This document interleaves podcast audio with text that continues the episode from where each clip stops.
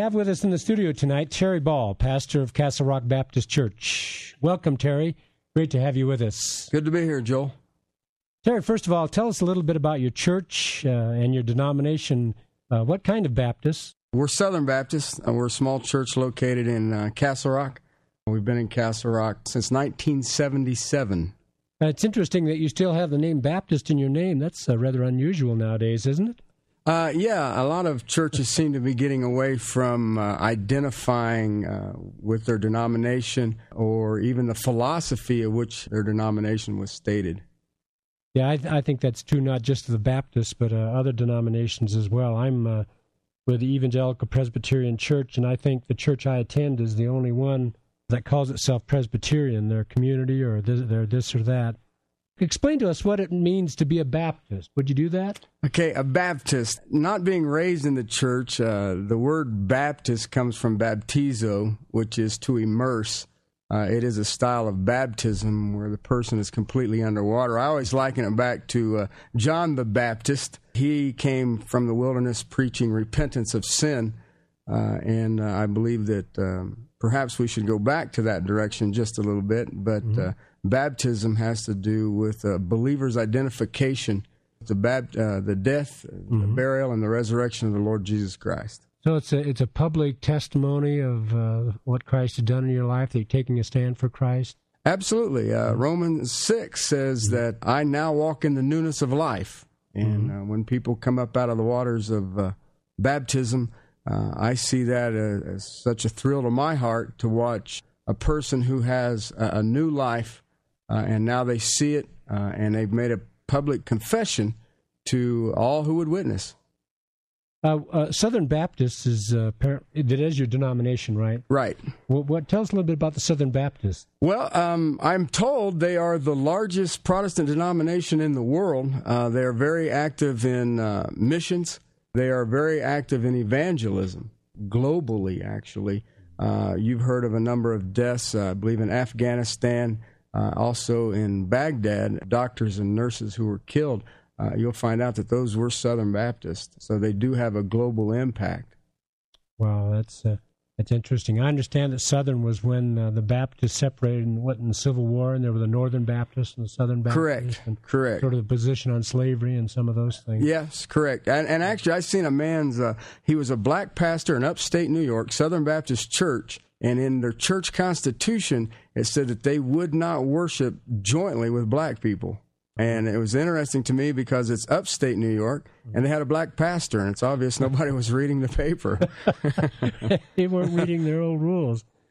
Well, tell us about your background, uh, where you grew up, uh, your parents. You have some siblings, brothers and sisters, and, and then uh, a little bit about your wife and your family.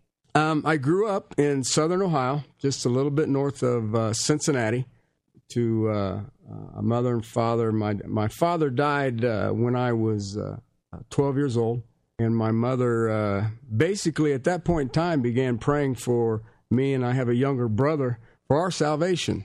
Mm-hmm. I didn't know it, but she was very faithful with that. Uh, her and my aunt. And in doing so, I did come to the Lord. We were not raised in the church. We um, occasionally, I had a grandparent who would take us to some vacation Bible studies or vacation Bible schools. But to have an exposure to the organized church, Christianity, or the scriptures, uh, I didn't have any of that growing up. So, when did you come to a point of faith? And we'll get back to your own uh, family, but uh, since we're talking about that, uh, when did you come to a point of personal commitment to Christ? Well, I, I look at it. Uh, I was in a jail cell when I begged Jesus Christ to save me. And um, through a whole list, a whole series of events, uh, I was released, uh, and um, it, my world didn't get any better. Mm-hmm. Now, was that in Colorado or was it in Ohio? Yes, it was. Okay. Yes, yes, it was. And uh, my world just it it, it just kind of actually it fell apart. This would be 1980 was 82, 83, 83 mm-hmm. I believe it was. And um, literally, uh, uh, I, I, found a church. I sought out a pastor and asked for baptism because that was really all I knew. uh, and uh, he baptized me. And I asked, "What am I supposed to do next?" And he said, "Read the Gospel of John." I read the Gospel of John, and then I thought I'll be really spiritual. I'll read it twice. Uh, at that time, I was in construction, and being in construction, I immediately became the guy who took care of the building maintenance of the church, and it was the, in Parker.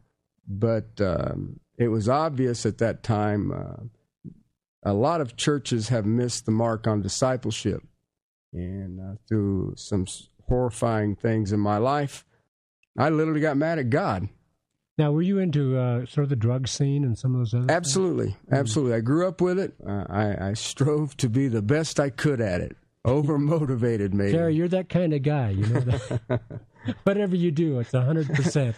Well, you're going to just get after it. Tell us about your your own immediate family and your I, church. Okay, I have a brother and sister-in-law and two nieces and uh, or a niece and a nephew who live in Aurora. Uh, mm-hmm. They actually attend our church. Um, my wife is the reason I continue to have a job. She plays the piano and is mm-hmm. over the music. Uh, and then my youngest son is still at home. Uh, he's the one who tells me what I should preach on Sunday mornings. Oh, he does. Then I have a, a daughter and a, a, an older son, uh, an older daughter who are studying out of state in college. Well, tell us a little bit about. Uh, I, understand that you were an elder at the church you're at right, right now as pastor. Correct. And uh, that you were asked to become become the pastor. Is that correct? Right. Um, Southern Baptist moved away in the early 1900s, I believe it was, from an elder form of government. Our church, through uh, numerous splits and controversies, went back to an elder government. Uh, uh, elders who are the leadership of the church during that time when we went to that, I was approached to become an elder, and um, I'll be honest with you, I fought it for almost a year, and eventually did become an elder. Uh, mm-hmm. then we did an at that time we did a year internship, uh, and in becoming um, uh, an elder in that year, uh, two men that I truly admire who walk with the King said they believe that I had been called to preach. I told them to repent. in that process, I would we were set aside. Me and another gentleman, Willie, you know Willie. Yes, I do. Uh, became uh, elders, and uh, shortly thereafter, uh, our pastor left, mm-hmm. and they asked me if I would uh, teach from the pulpit until they find somebody. Uh, in June will be ten years. Okay, well, that's kind of a long interim pastorate, isn't it? yeah, I wish they'd hurry. oh, that's marvelous. Well, um, here's another thought that comes to me I don't know you as well as I would like to, but I, I see you as a self taught or, or rather a God taught person. Uh, you're a man that uh, loves the Word and hasn't had a whole lot of formal education, but uh, L.E. Maxwell, Ted Rendall, and others that I have known uh, were self taught. That is, uh, in fact, Ted Rendall has a library, I understand, of around 40 volume, 40,000 volumes. Mm-hmm. Mine's more like 40. Yeah, mine, I have but, four. but uh, th- this is this interests me because uh, here's a person that came out of construction and he had a wild life as a young person, and God got him saved, and uh, now he's uh, has a passion for study and preaching and teaching the Word of God. And uh, I know you spent a lot of time reading good books and commentaries and I assume that when you were younger, you were not an avid uh, scholar.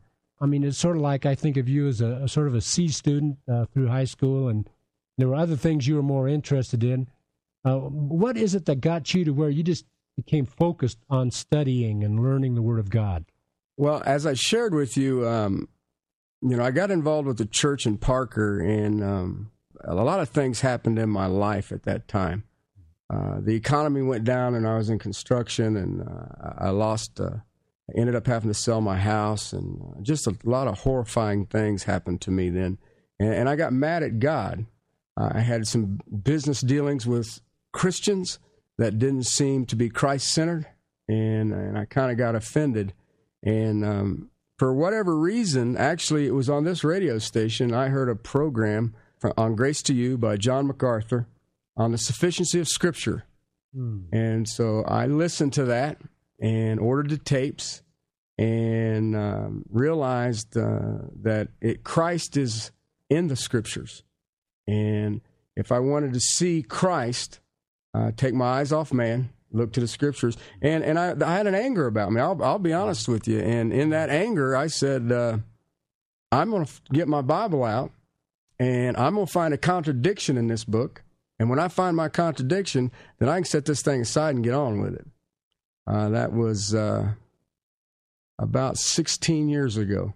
So you were just going to kind of throw it all off and uh, and, and uh, do something else, basically. Absolutely, absolutely. And uh, I started a, a, study of Scripture uh, because I'd heard this message on the sufficiency of Scripture, and I said, if that's true, then I'm going to find a contradiction in there, or it will be sufficient.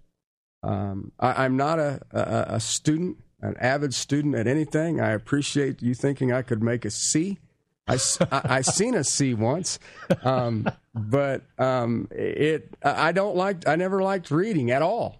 Uh, I think I've read. Uh, I'm one of the few people in the world who have read War and Peace. Um, I can't tell you why. I had to read some stuff in high school, but uh, I don't like to read, and I, I guess it proves that the king does have a sense of humor because he said that's what you're going to do. Well, the passion was in your heart, and that's really what I want to uh, bring the last few minutes of our time together, and that is uh, what is your uh, spiritual passion, Terry?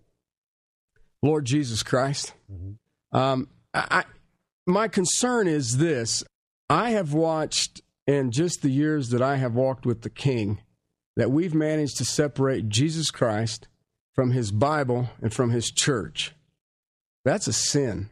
My passion is the Lord Jesus Christ in his church in his word. You can't separate the three of them. Now let's talk about the uh, how the church has gotten away from. Jesus says, "I will build my church," and in your mind, are you saying then that in Matthew 16, where he said, "I will build my church," what he had in mind and what we see today, uh, there's a difference there. Oh, absolutely. What I see is different. Um, I see men coming uh, with business ideas to build the Lord's an eternal entity, and I don't see how it's possible. If we neglect the Word of God, then you're not building His church. Mm-hmm. Um, I think that through a, a, whole series of things, Sunday school, uh, quote unquote, parachurch ministries, and things like this, uh, what the body of Christ was designed for uh, isn't there anymore. We we have bought um, the line that says, "I have professional ministers and I'm in the congregation." You know, I was thinking of Sunday school. Uh, Sunday school uh, is uh, becomes a detriment, can become a detriment in that we we turn over to our Sunday school teachers the instruction of our children as parents. Is that absolutely? You know? Absolutely, and, and and the parents just want a babysitter sometimes. You know, when uh, Pharaoh uh, was going to allow Moses and the children of Israel to go worship, he says, "Leave your kids here and just go on out in the wilderness and worship." Uh, we do that today. You know, we're going to do it our way, and who's watching the kids? Well, as a church, uh, we'll, we'll, be talking about this whole idea of uh, of getting away from the Word of God, expository preaching, and going to topical uh, or experience oriented or need oriented. We're going to be talking about uh, seeker friendly churches and uh, what your position is on that. Uh, but I think that we'll just pull this together tonight and I'm trying to think if there's anything. Uh, would you like to add anything as we close our program tonight, Terry? Um, you know, uh, Joel, I appreciate this time. I appreciate what the King has done in bringing you into my life. I appreciate uh, the unity of the Spirit, mm-hmm. and uh, may we both press on to the upper calling of Jesus Christ. Well, thank you, Terry. Uh, this has been Terry Ball with us tonight, pastor of Castle Rock Baptist Church. And uh, we invite you to tune in next Sunday night as we continue our conversation together. Good night.